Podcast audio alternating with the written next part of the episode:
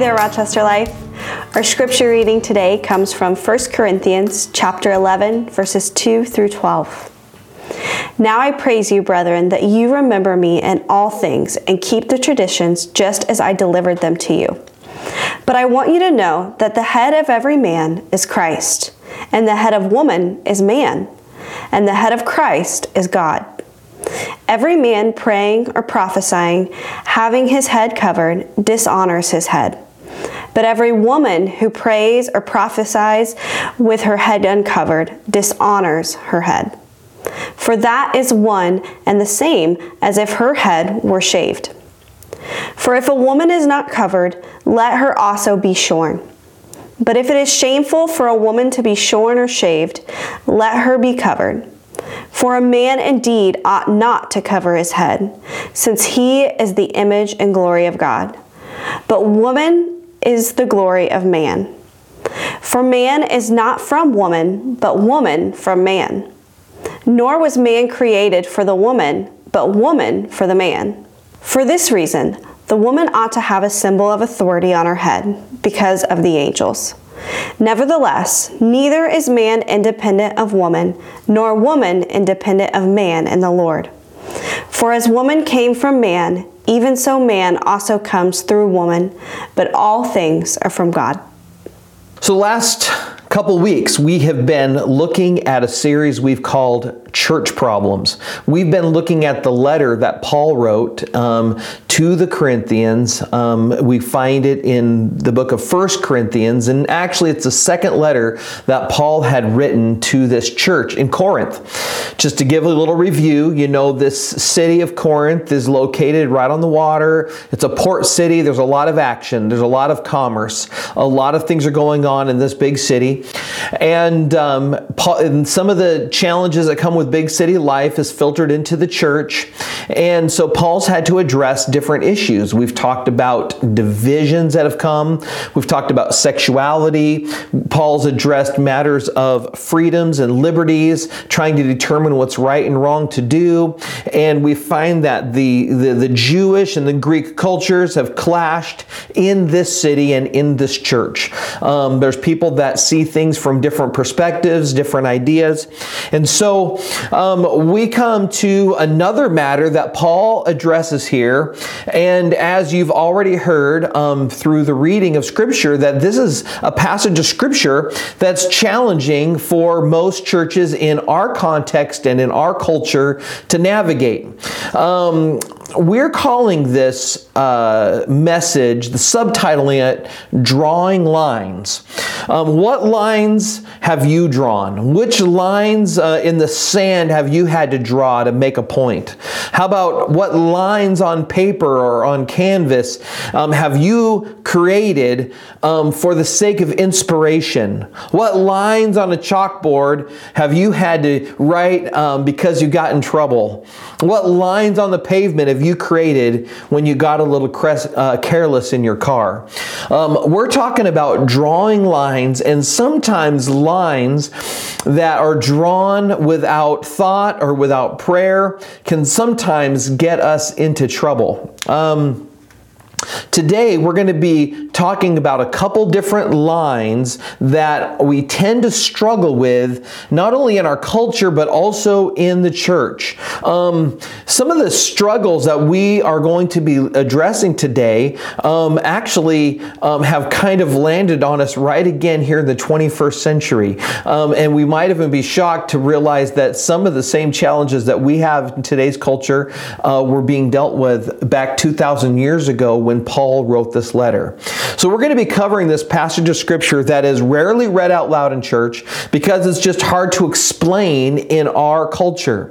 We'd rather move past it um, and only explain it away if we need to. In fact, uh, I'll have to admit, I don't know that I've ever preached or spoken, taught a message um, from this passage of scripture um, when we're talking about women and men and head coverings and what ought to be done in the church church. Um, I'm reminded as we open up this passage of Scripture of this truth, and that is that much of Scripture, if not all of it, is written for us, not necessarily to us. Let me say that again. Scripture is written for us not necessarily to us. You see, um, all of the scriptures that we have are, are at least a couple thousand years old to context and to people groups that lived in a time and a space that um, is not today.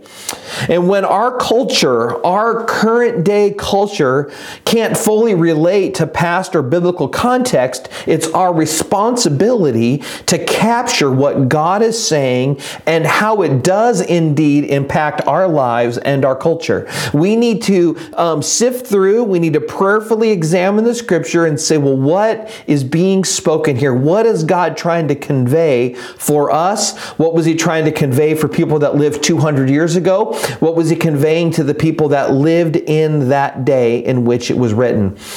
Um, these are God's words. These words that we read that are maybe challenging for you to accept, um, challenging for you to understand. We need to recognize that these are God's words, not my words.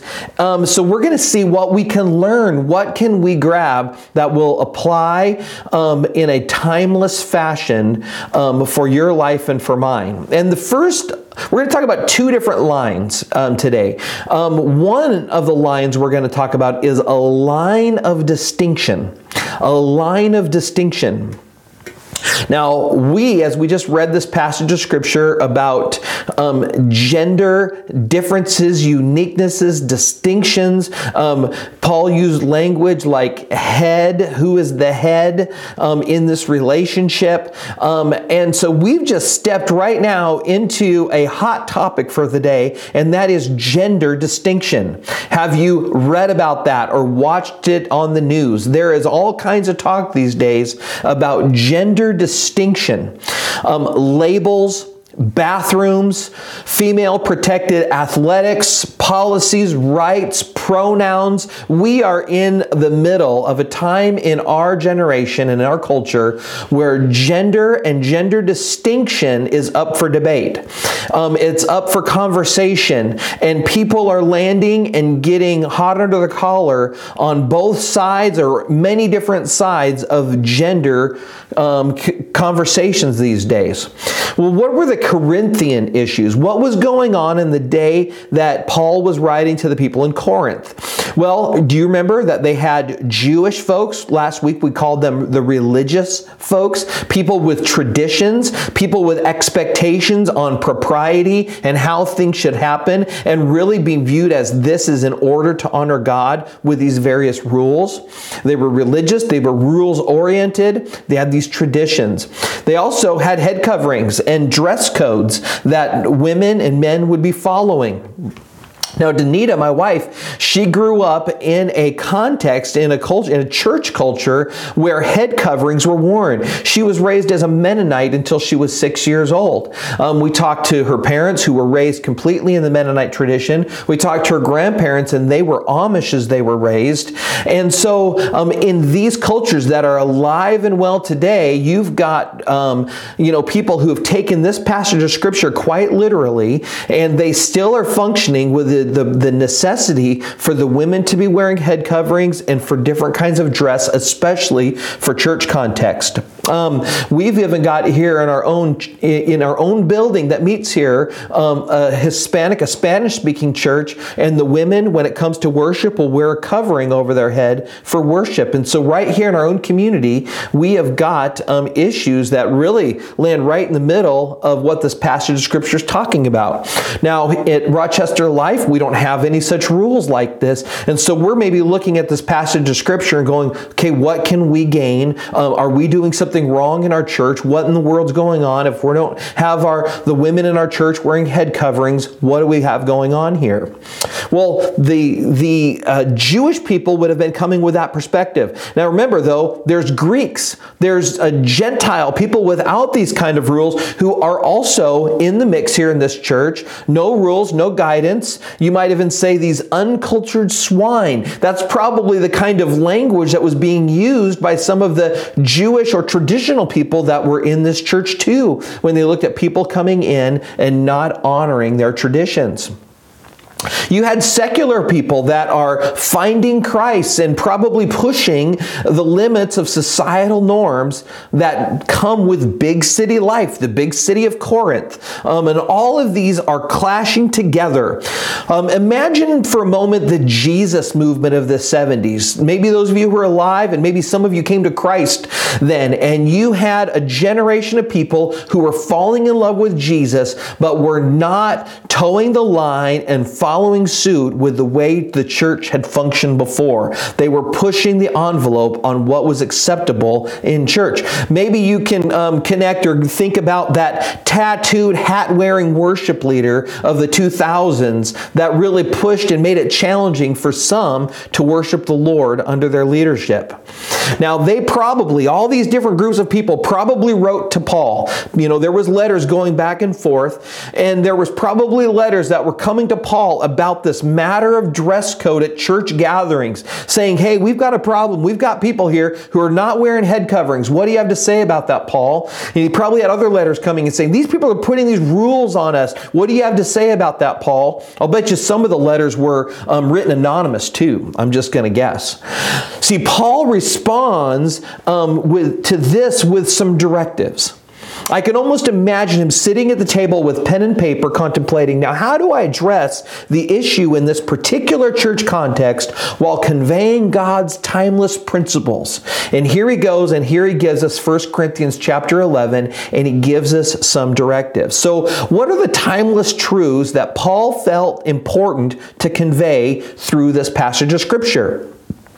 The first timeless truth I want to point out is that God commands equality and mutual dignity for both genders. Let me say that again. God commands equality and mutual dignity for both genders, and we actually find that in this passage of Scripture. Verse 3 says this But I want you to know that the head of every man is Christ, the head of woman is man, and the head of Christ is God. Now, you probably are going, boy, this doesn't sound very equal to me. We're talking about labels being put on men and women and God and Christ here, and we've got this word head being used. Does this word head mean superiority? Does it mean someone who rules over someone else? Well, you might get that um, when you hear the first phrase when he says that the head of every man is Christ. And you go, well, maybe I can accept that. You know, Christ is superior. Christ is, you know, Savior. Christ is God over man. Okay, I can accept that maybe superiority argument. And then you hear the next line head of woman is man. And now you go, now wait a minute. You know, what, what's going on here? I thought that uh, we believed that men and women are equal, and indeed we do. Because then the next phrase here is the head of Christ is God. Well, now let's try to figure this out because I'm one who believes in a, the Trinity. I believe in God the Father, God the Son, God the Holy Spirit, three equal aspects of God, the one true God expressed in three personalities. So, what we really need to say is if God is comparing um, Christ and man, and man and woman, and now God and Christ, we need to realize that, okay, what is he saying here? And really, what he's talking about is roles, not value. He's talking about relationship, not superiority. He's talking about responsibilities not power. Um, verses 11 and 12 help us hear that and see that because he says this kind of concluding his thoughts Nevertheless, neither is man independent of woman, nor woman independent of man in the Lord. He's saying they're both needed, they're, they both need one another. There is a mutual dignity and a mutual um, respect one for another. Verse 12 says, For as woman came from man, even so man also comes through woman, but all things are from God. Here, Paul is even give, bringing a, an understanding that you learn in Genesis chapter 1, 27, when God created man and woman. And he said, So God created man in his own image. In the image of God, he created him, male and female he created them. He created both men and women, male and female, in His image with equal um, value, with equal um, relationship with God, equal in every way. However, there's some differences, there's some distinctions. God's world declares equality, mutual value, both in the image of God. So now let's look at another timeless truth because I don't believe that Paul in any way is putting women down in this passage of Scripture. Because um, this next timeless truth says this God calls us to celebrate the unique distinctions between men and women. What does the head of something do? What does the head of the physical body do? You've got the head here um, in relationship to the whole body. What does the head do? Well, the head will plan, the head prioritizes, the head protects, the head accepts responsibility for the rest of the body. The head is a strategic part of the body that takes some of these roles and responsibilities for the body. And one of the most important things I can see is this idea of protection and accepting responsibility. Um, the think about an organization, a company, a church, a club. And what does the organization head do? Well, the organization head will plan, prioritize, protect, accept responsibility when things go wrong. The head is the one whose head's to roll. Um, it's the head of an organization that accepts responsibility. Now, Paul shares in another letter that he wrote, and we're to get to this also, this, this book in a few months, and that is he wrote a letter to the Ephesians in this book, Ephesians, and verse chapter 5, verse 23 through 28, we find Paul giving a very more thorough description of the idea of man and woman, especially when it comes to man being the head. Um, verse 23 says, for the husband is the head of the wife, as also Christ is head of the church. So we've got this comparison. Husband, head of the wife, as Christ is head of the church, and he is the savior of the body. Therefore, just as the church is subject to Christ, so let wives be to their own husbands and everything. Now, you might be going, boy, this almost seems a little bit superiority stuff going on here, but here's where he shifts gear and explains it better. Verse 25 Husbands, love your wives, just as Christ also loved the church and gave himself for her, that he might sanctify and cleanse with the washing of water by the word, that he might present her to himself a glorious church, not having spot or wrinkle or any such thing, but that she should be holy and without blemish. So husbands ought to love their own wives as their own bodies. He who loves his wife loves himself. Here we find here this description of the responsibility of the head. Um, it's one who sacrifices, it's one who loves, it's one who saves, it's one who goes the extra mile, it's one who's all out goal and responsibility is to care for and to take care of and to take care of all of the details related to the one he's serving, to his wife. The head is called to love and to protect. It's a lot of responsibility. It's absence of power mongering and abuse, it's caring and it's work. You see, it's a high calling, it's a high responsibility to be called the head. So then we also find here this discussion about head covering. Um, verses 4 and 5 say this because head coverings are maybe challenging for you and I to think about. We're not wearing head coverings necessarily, at least with any kind of rules or orientation in that way. And here we find Paul giving a an explanation about head coverings. I use that word very specifically, an explanation, because you might be tempted to read this as a prescription, um, where Paul is saying, "Here's what you must do. Here's your prescription." And you, if you were to take Paul's words as a prescription, especially a timeless prescription, you are going to have a challenging time in our culture making this a reality. The fact is is that Paul's giving an explanation, probably explaining, here's the expectations of some in your church. So here's how you will do well. Okay? So in verses 4 and 5 it says every man praying or prophesying having his head covered dishonors his head. But every woman who prays or prophesies with her head uncovered dishonors her head, for that is one and the same as if her head were shaved. All right, so here we find here that when men pray with their head covered, they were dishonoring their head. Now, were they dishonoring their own head? Or were they dishonoring the head as was described in the passage? The, the description in the passage is who's the head of the man? The head of the man is Christ. And so when man would worship with his head covered, he wasn't dishonoring himself or his own head, he was dishonoring Christ as he would do that.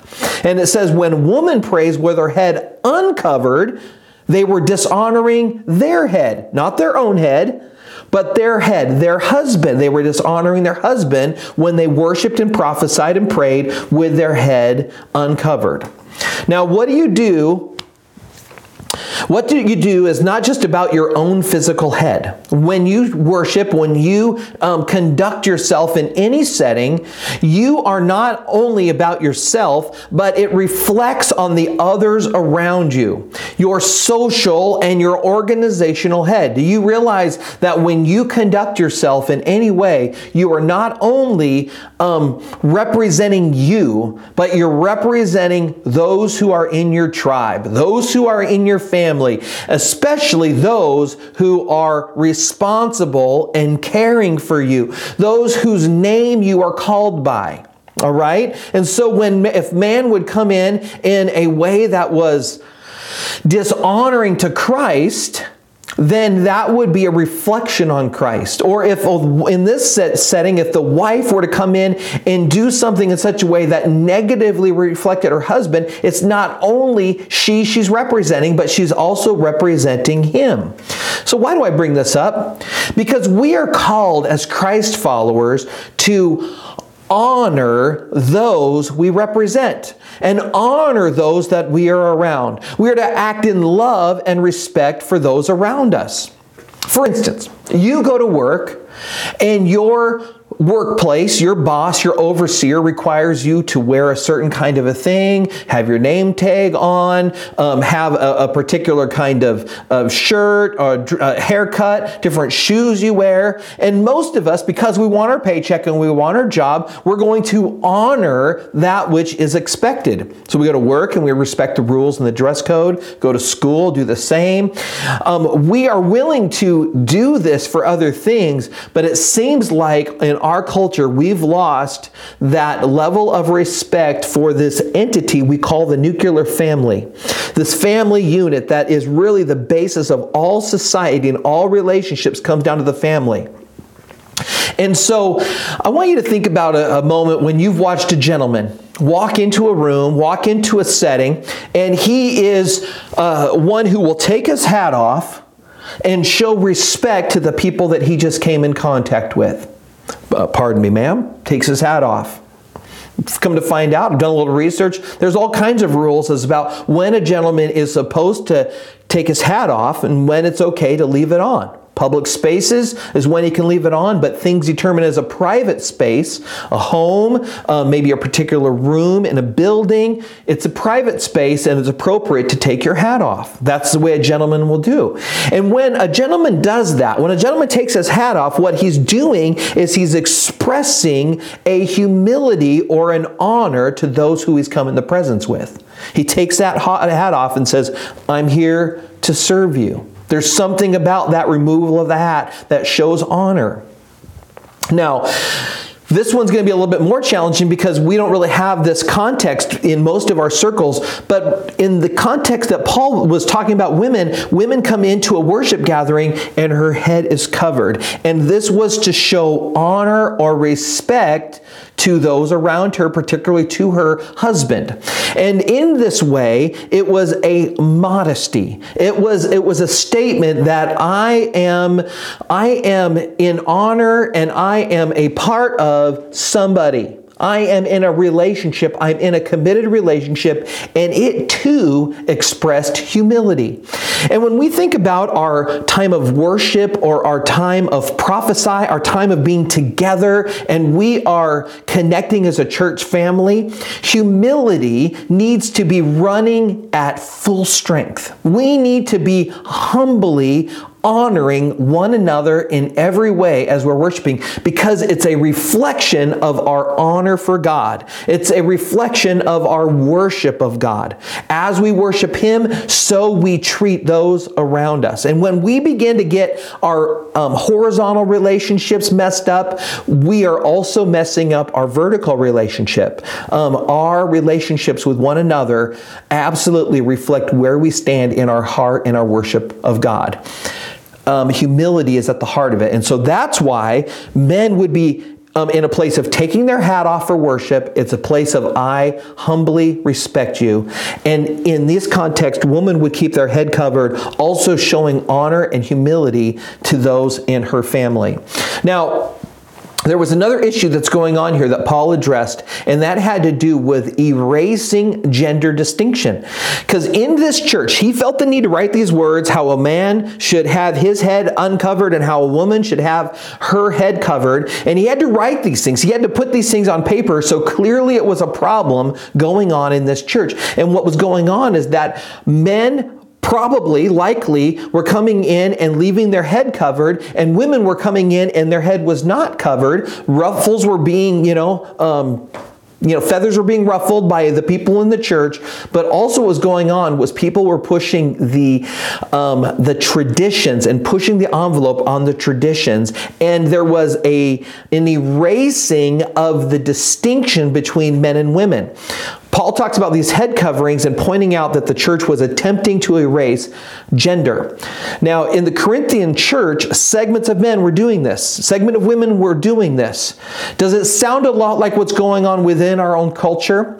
Now, I'm not here trying to address our culture. I'm not trying to address what's going on in the news or going on in the schools, though I believe it's very important that we as a church affirm that we believe in men and women one and two genders that God created in the image of God. And we um, embrace that truth.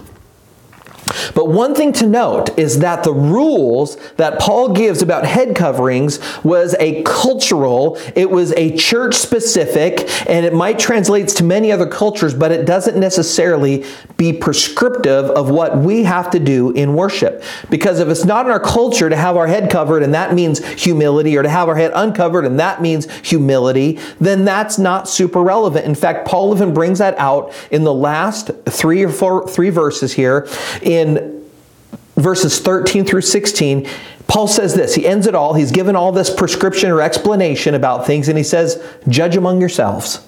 He tells them, he writes them, judge among yourselves. Make your own decisions on how you want to operate with this. And he says, is it proper for a woman to pray to God with her head uncovered? It's a question mark. He does not even nature itself teach you that if a man has long hair, it's a dishonor to him. He's writing something about nature there. But if a woman has long hair, it is a glory to her, for her hair is given to her for a covering. But then he says in verse 16, but if anyone seems to be contentious, we have no such custom, nor do the churches of God. He basically says, judge among yourselves. We, if, if there's anyone that's got a problem with this teaching, do what you will. That's Paul's final verdict there. And what I think that we need to take away here is what he was trying to convey is honor, respect, and um, that there is a distinction, indeed a distinction, between men and women and roles and responsibilities and servanthood. So, this is a line that is very important that we draw a line of distinction between men and women and their extreme value, their extreme dignity, as they were both created in the image of God. But then he goes on to another but related topic, and it's the topic of communion. So here we are still focusing on our worship experience when you come together. And here we're going to call this line a line of inclusion, a line of inclusion. If you want to start blurring lines, um, don't focus on gender. Those are lines that are supposed to be in place, but rather on economics, on social economics, on the things that separate people. We need to blur those lines. We need to get rid of the, the distinction between race. We need to get rid of the distinction between the rich and the poor, people from one side of the tracks versus another.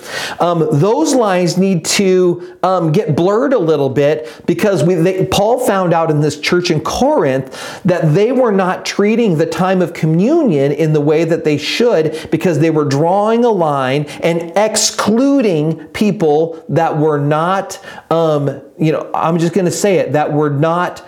Um, rich or wealthy or to, well to do, but rather they were excluding the poor. So here's Paul's call out um, 1 Corinthians 11, verses 17 through 22. Now, in giving these instructions, I do not praise you, since you come together not for the better, but for the worse. For first of all, when you come together as a church, I hear that there are divisions among you, and in part I believe it. For there uh, must also be factions among you, that those who are approved may be recognized among you. Therefore, when you come together in one place, it is not to eat the Lord's Supper. For in eating, each one takes his own supper ahead of others, and one is hungry, and another is drunk. What? Do you not have um, houses to eat and drink in? Or do you despise the church of God and shame those who have nothing? What shall I say to you? Shall I praise you in this? I do not praise you.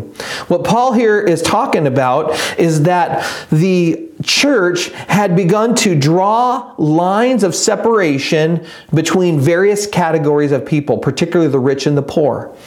And here he's saying that it is necessary that when you come together that you share the Lord's Supper all together as one body. All right? It's not merely for eating. You don't come together for the Lord's Supper to eat, and that's apparently what was going on. In the name of Christ, they're eating their food and they're doing it, one eating ahead of the other. There's no unity in the mix here. And he's saying this is not about eating. Don't you have houses to go eat and drink in? But rather, when you come together, um, in a pl- time and a place of unity. Um, it is not about eating, but rather it's for worship. When you take the Lord's Supper, it's for worship. Verse 26 says this For as often as you eat this bread and drink this cup, uh, cup you proclaim the Lord's death until he comes. And you see, that's a worship, it's a proclamation, it's a declaration that is to be expressed in unity. It's not for exclusion but it's rather for inclusion. That when people come into your doors and they are finding Christ, that we include them regardless of their background, regardless of their of the place they were when they first found Christ. They come in and they're part of the body of Christ. Um, he makes reference about including the poor in this action of communion. Verse 21 says, For in eating, each one takes his own supper ahead of others, and one is hungry and another is drunk. Verse 33 Therefore, my brethren, when you come together to eat, wait for one another. It is not um, for ritual, but for self examination. Paul's saying that this is a time when you ought not just do this thing um, either carelessly or doing it mindlessly, but rather you do it cautiously. You do it with a heart of self examination. I want to I want to read this passage of scripture um, that often is not read um, at time of communion. There is a portion we will read that is very common at communion time. But um, verse 28 through 32 says, But let a man examine himself, and so let him eat of the bread and drink of the cup. For he who eats and drinks in an unworthy manner eats and drinks judgment to himself, not discerning the Lord's body. For this reason, many are weak and sick among you, and many sleep. For if we would judge ourselves, we would not be judged. But when we are judged, we are chastened by the Lord, that we may not be condemned with the world. Now, I'm going to invite you, because we are going to take this opportunity together to worship the Lord with communion. We're going to take of the bread and take of the cup, as the scripture says. And in just a, a moment, we're going to have our worship team is going to lead us in a song. And it's going to be an opportunity, one, for you to go get your communion elements together in case you haven't done that already. But, but also to take this portion of this song to contemplate some of the things we've talked about because you might have some lines that are drawn in your life that are not right. Maybe you have blurred the whole um, conversation, the lines between genders. Maybe you've gotten confused on some things. Maybe you've not been conducting yourself um, lately in your relationships with humility and with honor and with respect.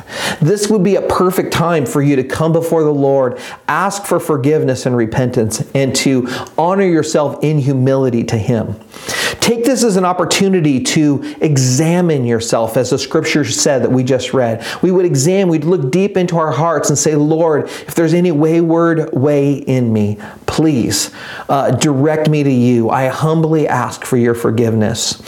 So I'm going to ask right now that you would. Uh, take those and go get those communion ele- elements.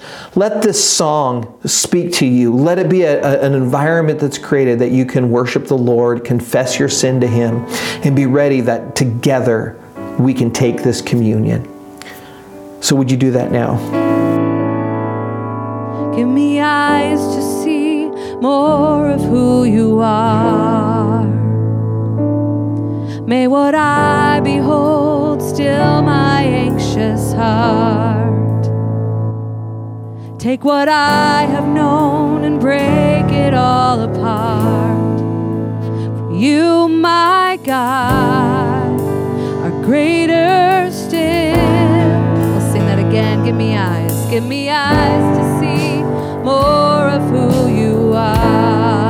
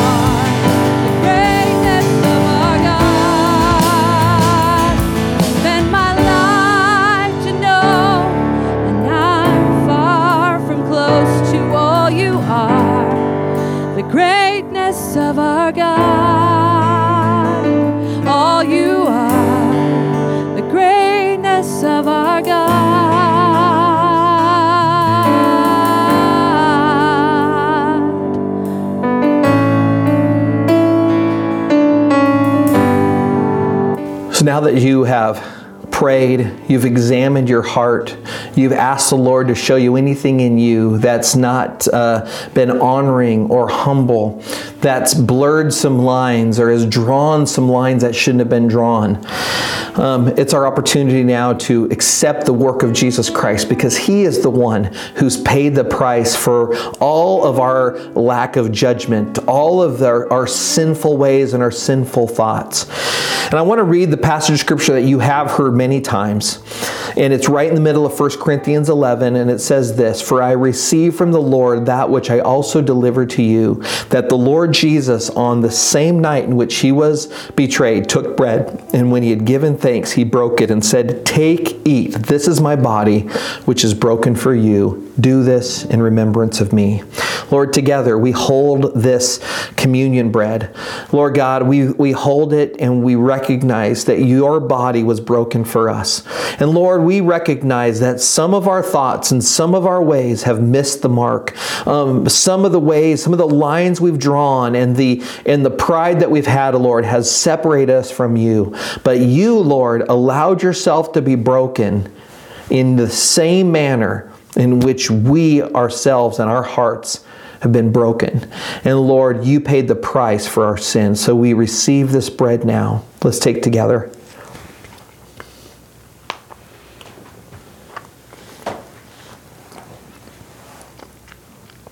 In the same manner, he also took the cup after supper, saying, This cup is the new covenant in my blood.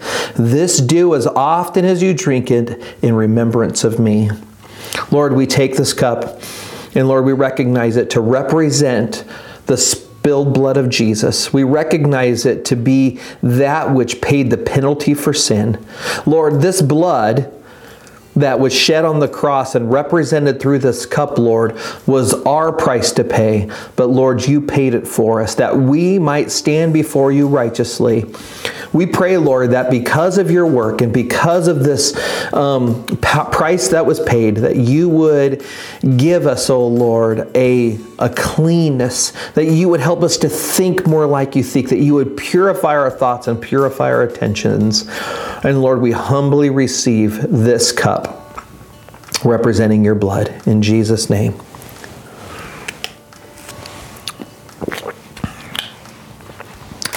Thank you, Lord.